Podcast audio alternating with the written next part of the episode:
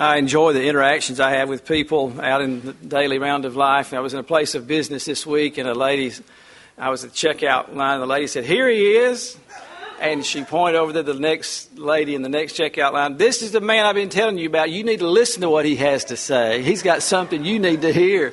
And she, she, preacher, pray for these folks around here. I tell them they need to listen to you. and then yesterday, I thought of Dr. Smith and his bow tie. I wish I could work, work up enough courage to wear one. It takes a certain kind of guy to do that. I noticed Anthony's got on one. Several of these young men. It must it must be something about these young men. But I, I wish I could. I, I admire them. I just don't know what I would look like in one. The last time I had on one, I stood here and said I do, and, and I, I, just don't know about the, the bow tie situation. But uh, yesterday, this guy saw me and I didn't have a tie on. He just, he didn't even know me. He said, "You're not working today." As if I could only pastor at a tie. I said, "No, this is." This is my choice to be like this, but uh, it's interesting the perceptions that people have and what, what. I wonder if that bow tie would help me. You think it? You think it'd add to Spizerinctum or something like that. You know, give me. I don't know about that. We'll have to see. We're always glad to have folks with us, and some of our former members are here, Don and Shirley Hammond. These folks have the privilege of living in Gatlinburg, not in Gatlinburg, on the outside. You go up there to visit. They live up there on the mountainside, and the Hammonds were members here for several years. So good to see you folks. Brother Hammond and Miss Adams are brother and sister, so I can just tie all those knots together, and you can you can know the connections there. And we love these folks; they're very precious to us. Well, the scripture is before us. It's in Genesis chapter 37, Joseph's bondage. Are you in bondage this morning? I hope not. It may be by your own doing that you're there. All of us are born into bondage, and so we need to be set free.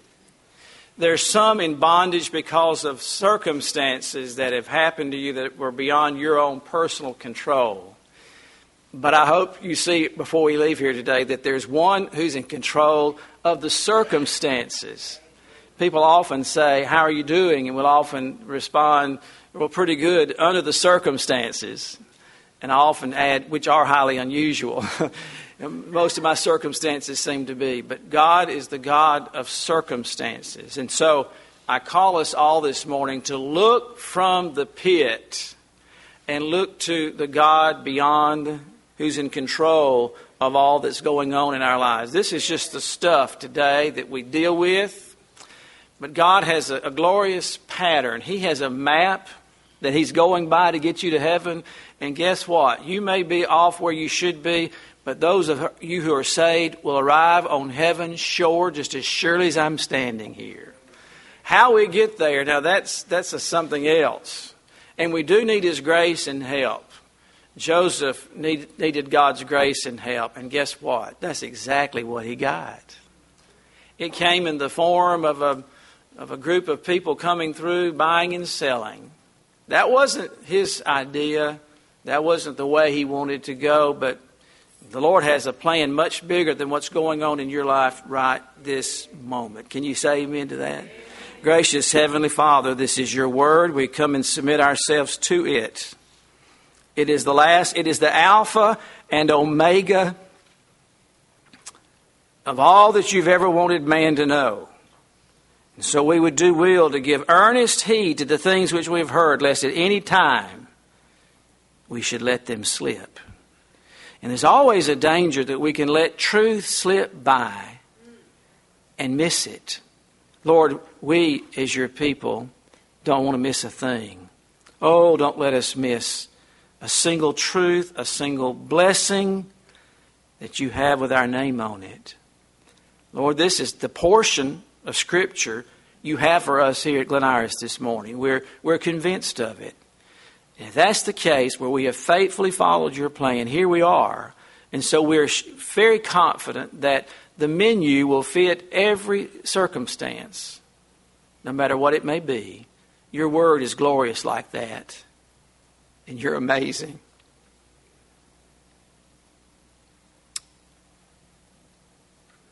And we praise you. And we thank you for our inheritance in Christ, our riches and glory by Christ Jesus. And we come this morning to claim them. In your precious name, Son's name, we ask it. Amen. The sons of Jacob are a complete disappointment and a constant grief to their father. They had grown up to be men of the world, influenced by the strife at home, by the low morals of the people of Shechem. They had so grieved their father by their values and by their attitudes. What we value always comes out in our attitudes and actions. They had so shown their true colors that Jacob passes over them all and goes down to the youngest at this time. There will be another one born, or has been another one born, Benjamin, but next to the youngest, to Jacob. He passes over them and makes Jacob his next to the youngest son, the head of the family. An unheard of thing in the culture of that day. When Jacob gives Joseph that beautiful and lavish coat of many colors, and Joseph saw it, when he opened the box and saw what was in it, when his dad said, Go get the box and open it and see there, but that's yours, he knew immediately what it meant. And as he put it on and wore it, when anybody saw, they knew exactly what it meant. Three things were symbolized by that coat. First, the coat spoke of priesthood this position, this honored position in the patriarchal home, should have been Reuben's. But Reuben had disqualified himself. Reuben's instability of character and sinful actions made him a castaway as far as the priesthood of the family was concerned. That priesthood position of the family was vitally important. It required character. It required conviction and courage, but most of all, it required godliness. The second thing that the coat of colors represented was progenitorship. The rights and the privileges of the firstborn, the heir to the throne, the heir to the family business, the head of the family, that position so revered in that day and in that culture, and the scripture makes much of it as well. This would be the one from whom the descendants of God would receive the blessings that God has entrusted to Abraham, Isaac, and Jacob. Thirdly, the robe represented priority. The heir of the father's estate would receive a double portion of all that the father had. What an exalted and responsible position it was. This would be Jacob's privilege now. Along with the lavish robe here, an 18 year old boy with older, much older brothers in their 50s and 60s and so forth, has come on the scene, and a, a statement has been made in a very open and visual way. And they didn't like it one little bit, as you can imagine. This would be Joseph's privilege now, along, along with the lavish robe, the symbol of it all. Jacob, for all of his failures, with the eye of faith, could see into the future. You can too. Did you know that? Not with a crystal ball and not with a palm reader or a seer. You have before you God's infallible word, His final word on all things. And we, though we're nothing here today, as I share with you, that woman said, There he is. And the other lady, what I didn't tell you, she said, Well, who is that? Like, who? He didn't look like much to me. And I said, I'm not anybody. I want you to know that. The other lady was making such an ado. People behind me, it was very embarrassing. I said, I'm nobody at all. Not because we have any special abilities, but I can tell you exactly how the world is going to end. You have to be careful, those date setters. I didn't say July the 24th, 2015, but I do know how it's going to end. I know it with all the assurity of me standing here today. Peter tells us, doesn't he? The world will melt with fervent heat that God causes, not man, not the global warming. Oh, it'll be global warming, all right, but it will melt with fervent heat, and everything you see will be dissolved. I can say that with all boldness. I can assure you that God will restore all things to their primeval condition. How do I know that? I, John, saw a new heaven and a new earth. Praise the Lord. If that doesn't get you excited on the Lord's day, we'll get to see what Adam saw. Beautifully, gloriously restored. For the first earth and the first heaven were what? Passed away. God, he says, I behold, I make all things new. Now I could go and make other boasts, but I boast not in myself today. Our boast is in the Lord. And in the eye, with the eye of faith, and because what God has told us, you can see into the future too. God's infallible word, and with the guidance of His Holy Spirit, we can make godly choices. We can decide here today what will influence events hundreds and thousands of years from now. You, like Jacob, can make decisions today with eternity's values in view. What does God think about these eternal things? What does His Word say about it? And we live accordingly to those things and make our decisions with that in view. Everything we do, what saith the Lord? What would the Lord have me to do? And you'll always make the right choice. You don't need a fortune teller. Open the book and find out what the Lord has said and what He's going to do. He's told us what He's going to do, hasn't He? This speaks of God the Father delighting in His beloved Son, the Lord Jesus Christ. The Bible tells us that over and over again. There's such beautiful passages that talks about the Father delighting in the Son. They, in eternity past, in perfect communion, and yet He left the splendor of heaven, knowing the agony came to this earth and took on the form of man. The Father trusts the Son with all of his authority and power. God the Father told the Lord Jesus Christ, You represent me. Now go to my people and show all powers given unto you in heaven and earth. That's what Jacob did to, jo- to, to, to Joseph. He entrusted him. What a trust that is. Our Father has entrusted the Son with that kind of authority. And then the Son says, Because all power is given to me, go ye therefore. In the same vein, how can we do such? We have the Holy Spirit indwelling within us. We have His Word, the message to give. Go ye into all the world and proclaim this message to everybody in every tongue and make disciples. God the Son would come into His own, and His own would receive Him not.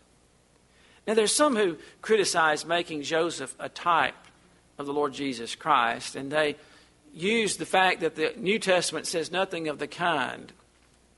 But a type is a type. Really, a type in the Scripture is a kind of prophecy.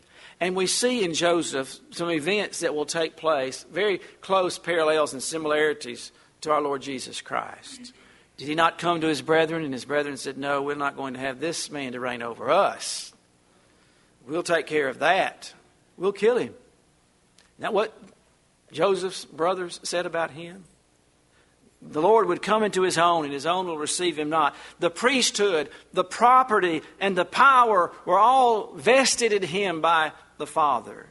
Jacob was acting as a steward of God, just like you are, by the way. Some of you are sitting there and say, Well, I don't have anything to leave. I don't have any affairs like this. But whatever you have, your very breath is a stewardship of God. He's left you here for this period of time. You better be finding out what it's here for because He will ask you about what He vested into you and how you invested it at the judgment seat. And some will just have the talent and put it there, and, and, and the Lord will not be happy about that.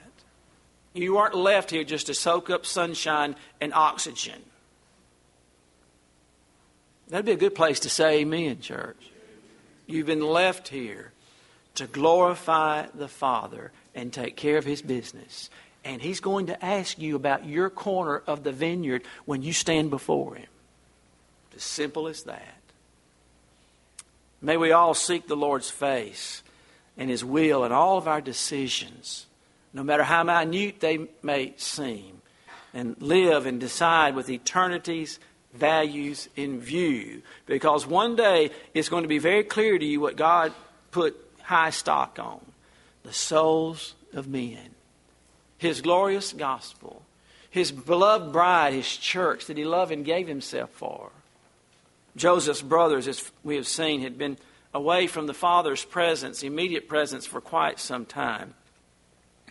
And the, the scripture intimates that whatever else they were involved in besides tending their father's business in flocks, they seemed to be up to no good. They went 40 miles away to Shechem to do it. And they didn't want it found out by their father, and there was no email or internet or telephone in that day, so you could go 40 miles and pretty much you're in another world. It would be very, very rare for Jacob to get uh, that uh, attention, that information. My my uh, ancestors were from Eutaw, Alabama. It's probably about 30 miles from Tuscaloosa. I don't know, but my daddy said when he was a little boy, when they would go to Tuscaloosa from Eutaw on uh, Saturday, it would take all day long to get there and back in a wagon. And uh, late into the night would they get there. In time, is what used to be great distances now have been eaten up by you know travel and all the, the, the things that we have today. But the brothers were off hoping their father wouldn't. find, Were they? Did they have a sideline business with the men of Shechem? Were they cohabiting with the women? We don't know what, but we know it was an evil report, wasn't it? We saw last week how Joseph felt burdened that his daddy needed to know about how his what was going on. Now Joseph is about 18 years old when he was sent off to check on his brothers. I think, don't you think that Jacob must have had a hunch, knowing his boys, knowing their track record to this date, that things probably weren't up to par. And so he, he sends Jacob, the well beloved. We would scratch our head and say, Why would you put him in harm's way? And yet, Jacob is deciding and making this decision. God is, is intervening. We call this the providence of God in getting Jacob to be right where he needs to be. Now, I don't want to pile on uh, Joseph, but some point out that Joseph was full of pride at this point. He'd been given great authority, great privilege. At 18, what would you have done with that kind of position at age 18? You probably would have gone to your older brothers and said, Guess what I just got from, from dad? You like it? Maybe, maybe would have. I'm just, I know Chris Lamb, and I had older brothers. I looked for any opportunity to impress them, which rarely ever happened. But also the, the pride that might have come from, as Paul said, by the, the revelations given to me, lest I be exalted above measure, the Lord allowed a thorn to come my way. What? Just to, to put the level us, put us where we need to be. We can put things in perspective. Great perspective, great giftedness and privilege and opportunities have to be handled with, with reverence and humbleness, and many people don't pass that test. Do you see that God has plans for Joseph? His daddy would have ruined him if he'd stayed in that home. His brothers would have killed him for sure if they could have, but they can't, can they? Can they? They changed their mind. Who changed their mind for them to change their mind? God's in control. And harm would have come to Joseph had God not intervened, but he's got a plan. He's got to get Joseph out of there. He'd already reported to his father their evil lifestyle and business practices or whatever was there back in chapter 37, verse 2. Now Joseph is sent out on a mission from which he would not return. When Joseph's brothers saw him, they envied him. And envy doesn't stay that do you realize that any sin, whatever it is, does not stay like it is? It is an egg waiting to hatch into a monster. Every evil thought is a murder or immorality or some horrible atrocity in the making. My daddy used to say when he'd see somebody flying down the road, just lickety split, not observing the, uh, the, uh, the speed limit or anything, he said, Their son goes an accident looking for a place to happen. You've seen them come by, just passing everybody and weaving in and out, and you know, you just fully expect to see them in pieces up the road. Every evil thought, every lust is an egg awaiting to, ha- to hatch a monster that will kill you if left undealt with. That's why it must be killed in the embryo, it must be killed in the thought or the thought will lead to an action, to a deed, to a monstrous end that you will not recognize or want. No matter how desirable the lust is in the thought, it will end up into something that will destroy you if left to itself.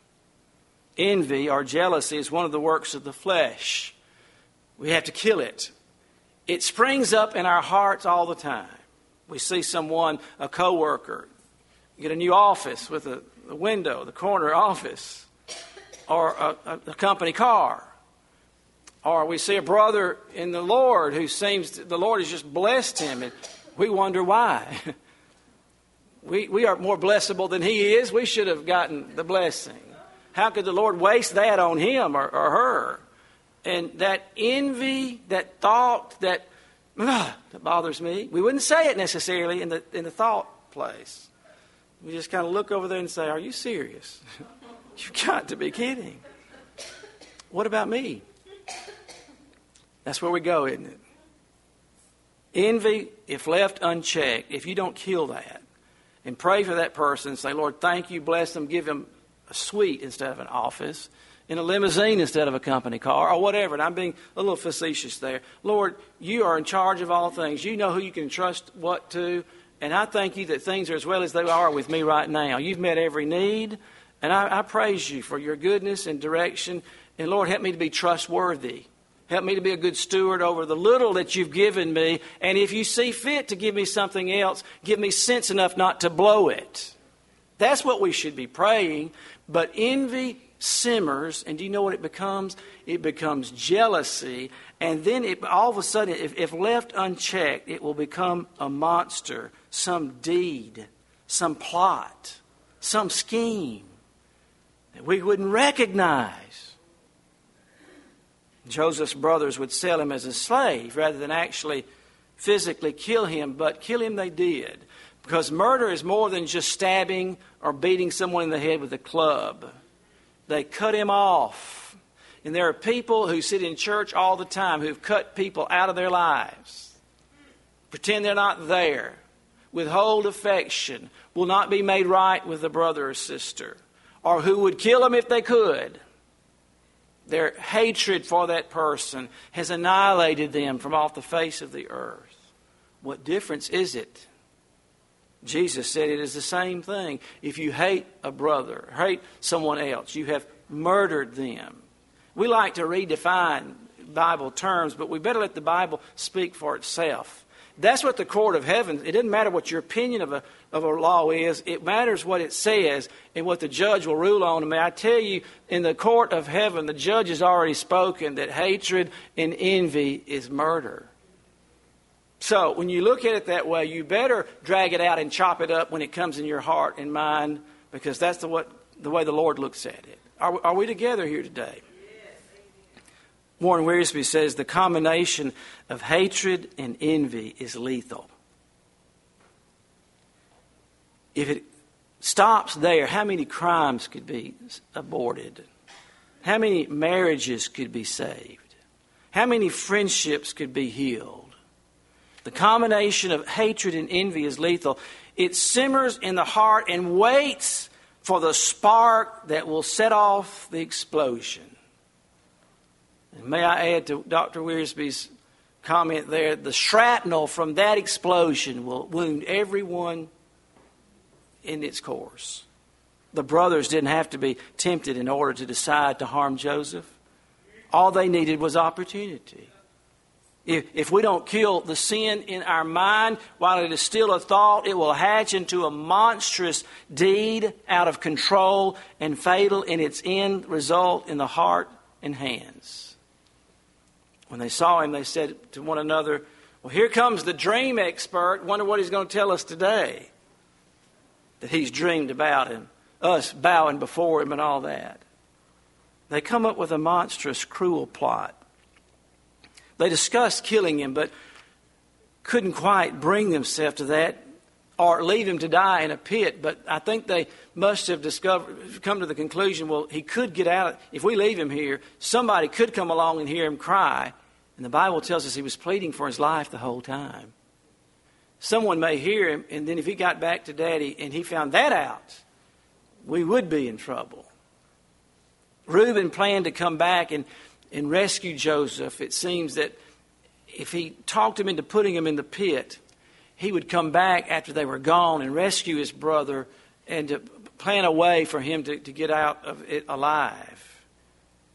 Uh, commendably, since Joseph replaced Reuben as the firstborn, isn't it amazing that Reuben would be so gracious in the matter? It shows that I think that Reuben has come to a place of repentance and, and is coming to the Lord.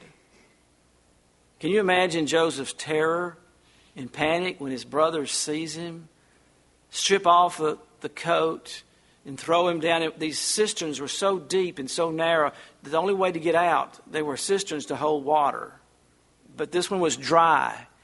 And they would, the only way to get somebody out of, a, out of a situation like that is to throw a, a rope down to them and pull them out. There was no way that, that Joseph could climb out. He was listening to his brothers discuss his fate. Genesis 42, verse 21 says that he, he calls to them and, and pleads from them from the pit, begging and pleading with them to spare him. How cruel can you get? Death and life are in the power of the tongue, the scripture tells us. They stripped Joseph's robe, no doubt jeering at him and delighting in disgracing him. It does remind us of our Lord, doesn't it? The royal robe that they put on him in mockery. Oh, Isaiah saw him with a robe whose train filled the temple. Great majesty and honor and glory are his. They stripped off that purple robe and mocked him and disgraced our Lord. They sat down and ate a meal while their brother is pleading for his life in the pit.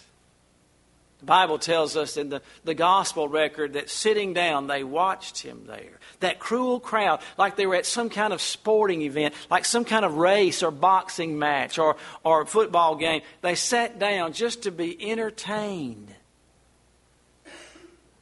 eating a meal as brothers. Do you see how sin desensitizes our normal senses, our normal justice of right and wrong? People do horrible things.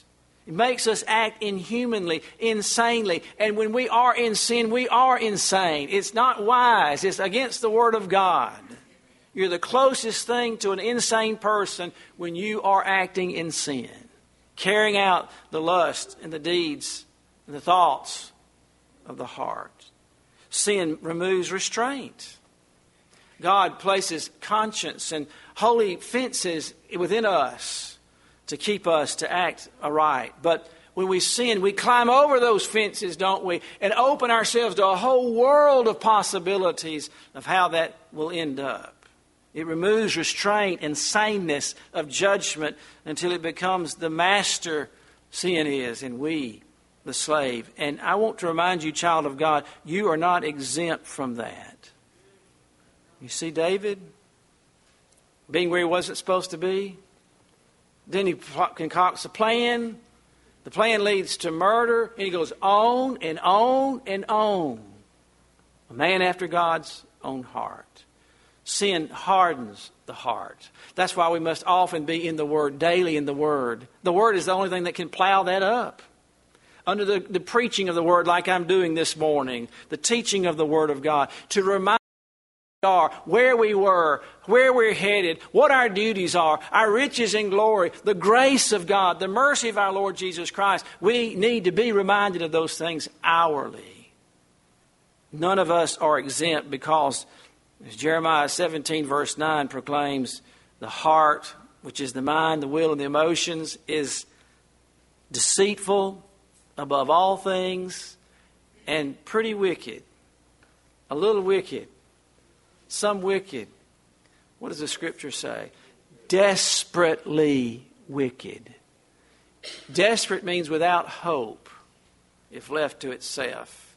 The heart is desperately wicked. Who can know it? Who can understand it? Who can make sense out of a heart left to itself? A group, a caravan just happens alone at the right moment. Is that what happens? Well, a caravan comes along, but I will tell you the providence of God had them there at that moment when these men had murderous thoughts and all kinds of plots going on. Anything could have happened, and God sends this caravan, this trading caravan, alone. And one of them says, Look, why don't we just, let's don't blow, we might as well make some money off this deal. See how sinful the heart is? We'll just sell our brother. Sell him to these, this caravan. He wasn't likely to come back from Egypt, was he? To reveal what they had done. But I can can I just pause right here and say to Joseph's brothers, would you listen to me as I try to advise them? And us?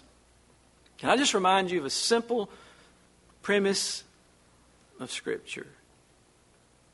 Be sure your sin will absolutely, all the time, at some time, find you out. That children of God is a principle, a law of the spiritual universe that is, an, is more unalterable or inalterable than the law of gravity. The law of gravity may fail, but that law will not fail. The Lord has spoken it. It has a companion principle that we could attach right to it that says, Be not deceived. If, if the scripture tells us don't be something, then there's a high possibility that we can be if we don't take action. So when the scripture is saying, Be not deceived, it is highly possible that that's a possibility for you and me. Be not deceived. God is not mocked. You don't sin and get by with it. You don't say, I'll do it my own way, whether there's a God in heaven or not. That's what people do, but I need to remind us God is not mocked. Whatsoever a man sows, that he will also reap. Now, I have planted tomatoes. We keep debating on whether to move them or not and where to put them and that kind of thing. You know how you want it in the best place. And I talked to some old men at the, at the feed center, and they all have their opinion about it. So I'm trying several different things. I asked Brother Marcus if he had his tomatoes in the ground. He often supplies me with some. I told him we're counting on it. You know, I, I plant mine, but I go around to all those masters that I know and hope they've got some in the ground too. Planted some herbs and that, that kind of thing.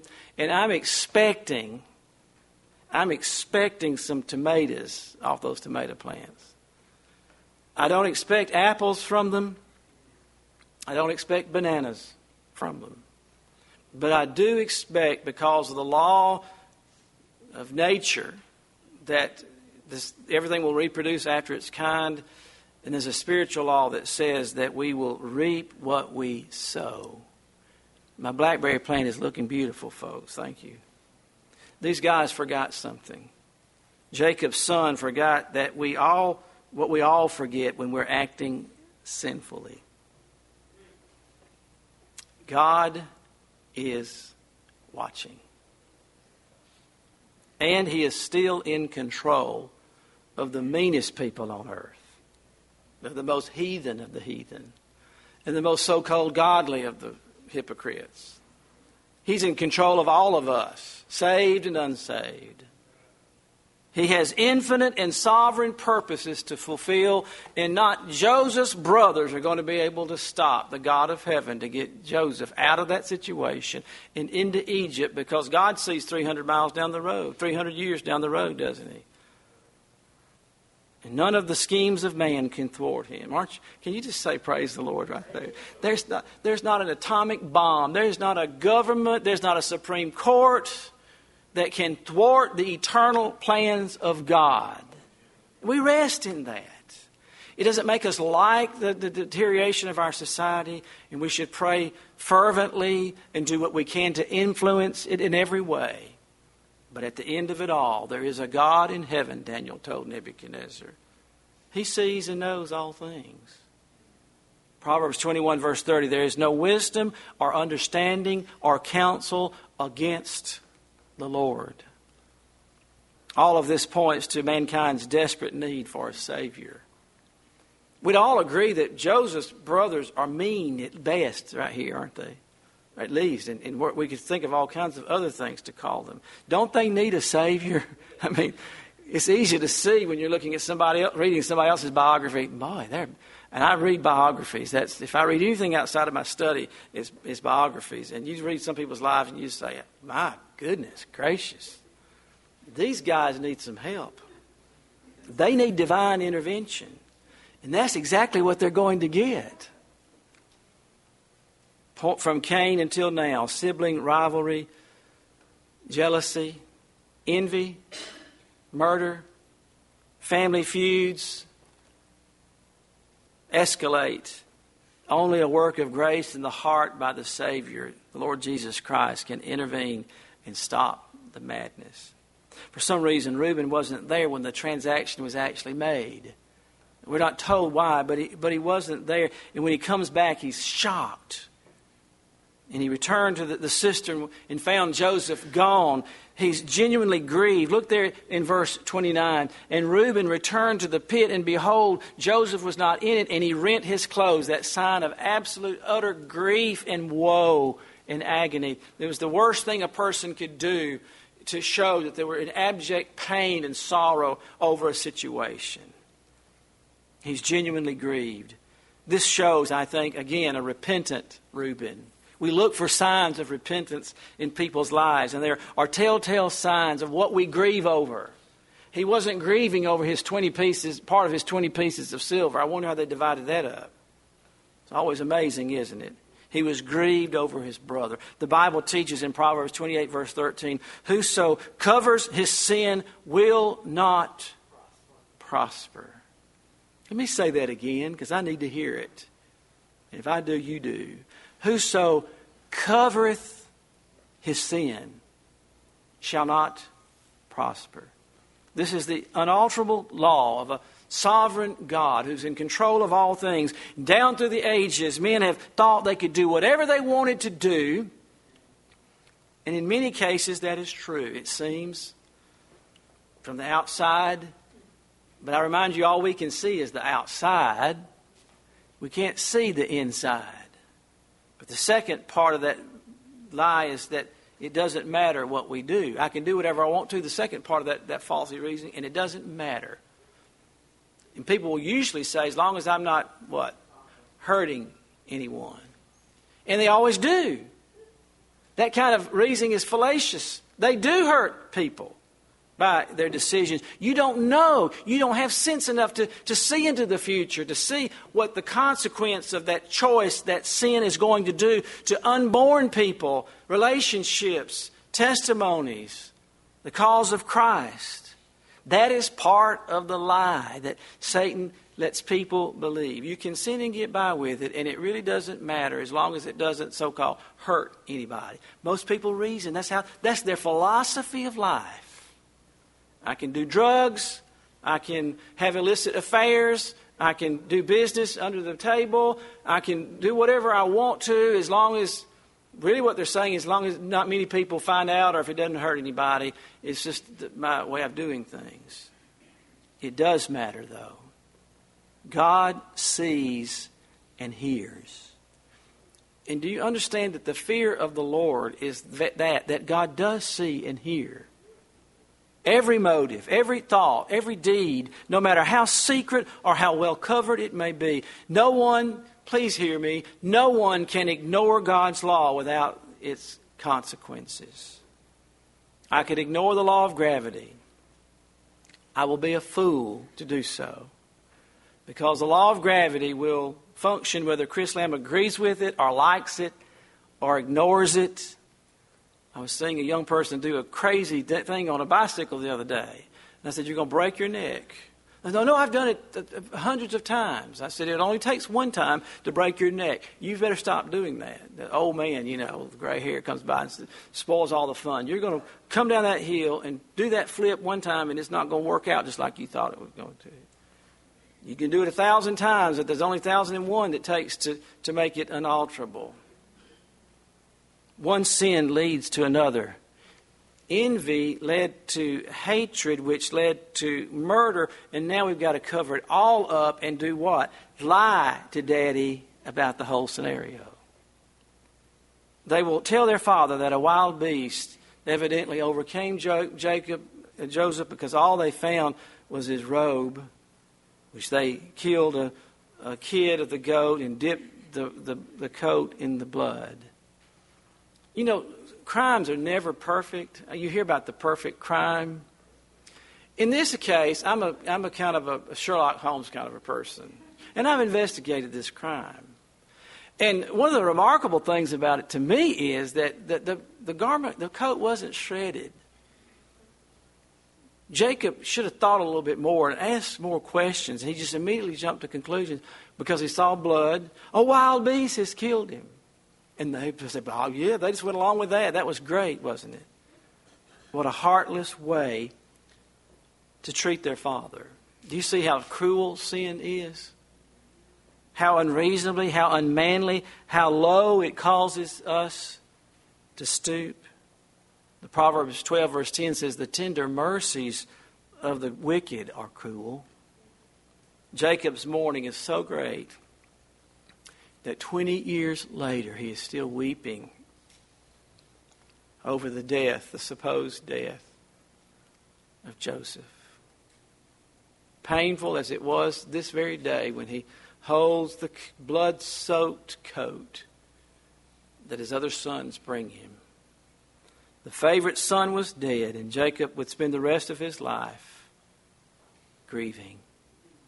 Sin's price tag is always greater than what it says on the label. And in fact, it is often paid on an extended long term installment plan. Have you noticed? Years later, Jacob would lament, All these things are against me. When actually, these things were what? They were working together for his good. I hope that we can all decide, no matter how painful our circumstances are right now, no matter how bleak it looks, that as a child of God, would you just program into your heart and mind, Lord, I know your word teaches all things work together for good to those who love the Lord, to those who are called according to his purpose. That doesn't mean that God approved the brother's actions or gave them the idea to do it. The providence of God teaches that God intervenes in spite of the deeds of man to circumvent and to work out the ultimate conclusion of their plans to bring about his own. Aren't you glad that God is a providential God? The sovereign God of ours intervenes in the affairs of man. Let me ask you, I want to take a poll. Has he not intervened on your case? Let me tell you, more times than you'll ever know until you stand before him one day and see how he led and guides you all the way by his marvelous mercy and grace. I quoted half a verse a while ago, and that's not right to do. It's always wrong, Dr. Talley, just to take a part of a verse, isn't it? We're to tell the whole verse. May I correct my, my homiletical, or I don't even know the word to use, my preaching problem there, okay? I violated. I quoted part of Proverbs 28, verse 13. Whoso covers his sin shall not prosper. And that's true. If, if I didn't say anything else, that would be true. But but praise the Lord. There's a conjunction there. We love those conjunctions, don't we? The latter part of that verse says something else. Whoso covers his sin shall not prosper. And that is true because another verse says, the wages of sin is death. The Holy Spirit, though, puts that beautiful, glorious, precious but there. That's connecting something, and we need to see what's connected to it. Tells us whoso confesses and forsakes his sin, guess what? Shall have mercy. That's a spiritual law, too. Just as true, it's not based, it doesn't matter how you feel about the law of gravity, it's true. It doesn't matter how you feel about that verse. God says, if you do this, I'll do this. You cover your sin, you will not prosper. You may prosper a hundred years down here below, but there's a day coming when the secrets of men will be revealed. May I just remind you of that? So, you will not prosper. Ultimately, you will not prosper. Whoso cover this sin will not prosper.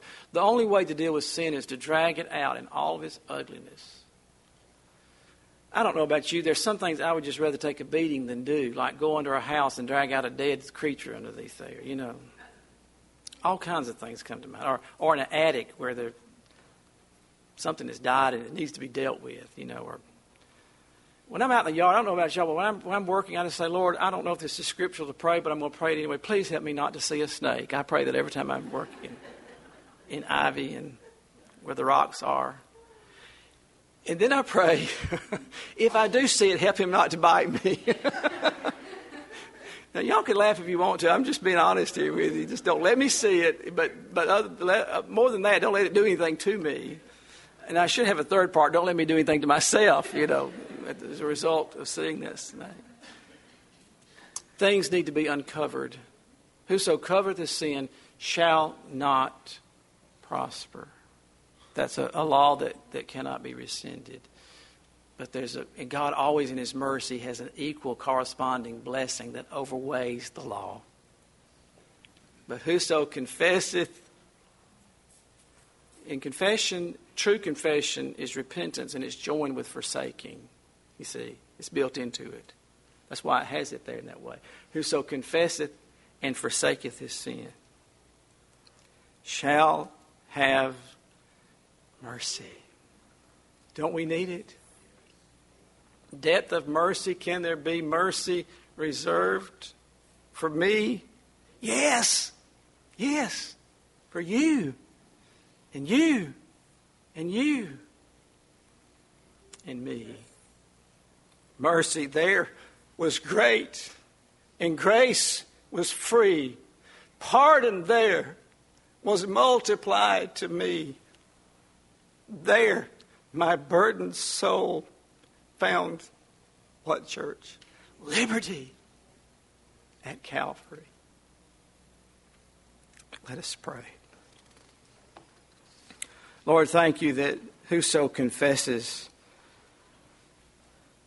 and forsakes their sin shall have mercy. And so we come on this Lord's Day morning with a very sad story before us, and yet we see your grace and your mercy all the way through it. We thank you for Joseph's example and your grace in his life. And so we come just now, Lord. We come for cleansing. We, as your children, have walked through this world this past week, and there have been things that we've been envious of. There are thoughts that we've had. There may have been things we've said. There may have been things we carried out that we would not want another person on earth to know. And our tendency, Lord, is like Adam and Eve to, to hide from you. But you have so appointed our ways that you have led us to this portion of Scripture, and by your Spirit has uncovered these things to our eyes. And we come confessing and asking for the grace to forsake. Oh Lord, give us genuine repentance, heartfelt repentance. And may it show forth in our actions. Lord, to that one who is outside of Christ, they've never humbled their heart to you in salvation. Your Spirit has been working in their life and showing them their need of the Savior and that He is the only Savior. Now I pray that you'd bring them to that place of absolute surrender. And may they just cry out in faith right now. In the name of the Lord Jesus and because of His great work at Calvary, save me. You said, Whosoever shall call upon the name of the Lord shall be saved. And, and that call of faith will be heard at the, the mercy seat. We thank you that your throne is a throne of mercy, a throne of grace. We need great grace. And we thank you that it's available. Oh Lord, use this gospel to the saving of the lost in our midst. Bring us all to where we should be, Lord. May this message be used to help us to consider our ways and to come to our God, we pray. In Jesus' name, amen.